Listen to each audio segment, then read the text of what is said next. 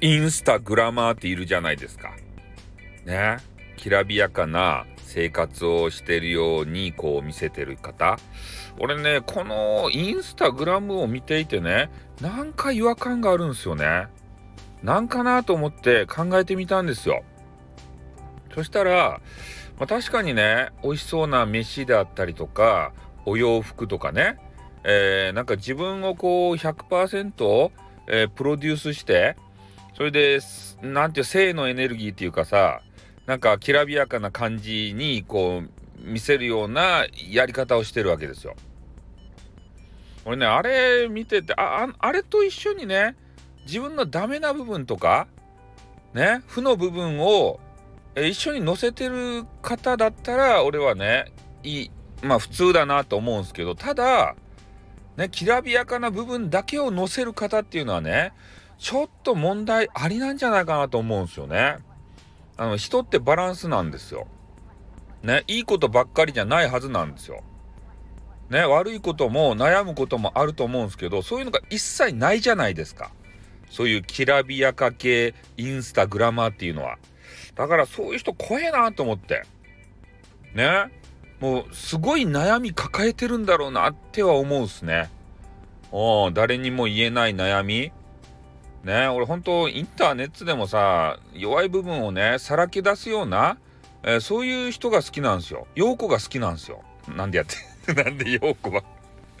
最近あの陽子強化月間でありましてちょっと陽子さんがねあのよく出てくるんですけどあの方はいいこともね悪いことも悩みもさ全てさらけ出してるやん。スタイフで言ってらっしゃるじゃないですか。まあ、仕事柄っていうのもあるかもしれんけどね。だからあの人は人間味があってすごいね、あのー、いいなと思うんですよ。でもねもう本当自分のいい部分しかきらびやかな部分なんか派手な部分そういう部分しか見せてない人っていませんか？インスタグラムで。ねこの人悩みないんだろうないいだろうなって思うか？それを見て思う人も大多数いると思う。それは。いいな、こんな生活したいな、美味しいもの食べたいなとか、それはね、そういう欲望ありますよ。人として。でも俺はね、もうちょっと深掘りするんですね。ああ、この人悩み深いんだろうなって。ね、誰にも言えない悩みが、大きな悩みがあるんだろうなって。で、その裏返しで、えー、こういうきらびやかな自分を見せたいんだろうな、プロデュースしたいんだろうなって。そこでなんかバリア張ってるんだろうなってね。思うんですよ。この人大丈夫かなって。ね、俺の配信に来んかなって来んよな。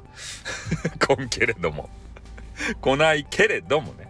うん。でもそういう人にこそ、ね、俺の飾らない、ね、何も身につかない、中身がない、そんなトークを聞いていただきたいですね。本当に。ね、もう癒したい一心ですよ。うん。そんなことをちょっとね、あの、インスタグラムを見よってきらびやかなやつを見よってね考えました。まあそういう方に限ってねこう可愛かったですたいね本当に。まあ見る分にはいいけどねそこまで考えちゃいます。ということでねはい終わります。おっと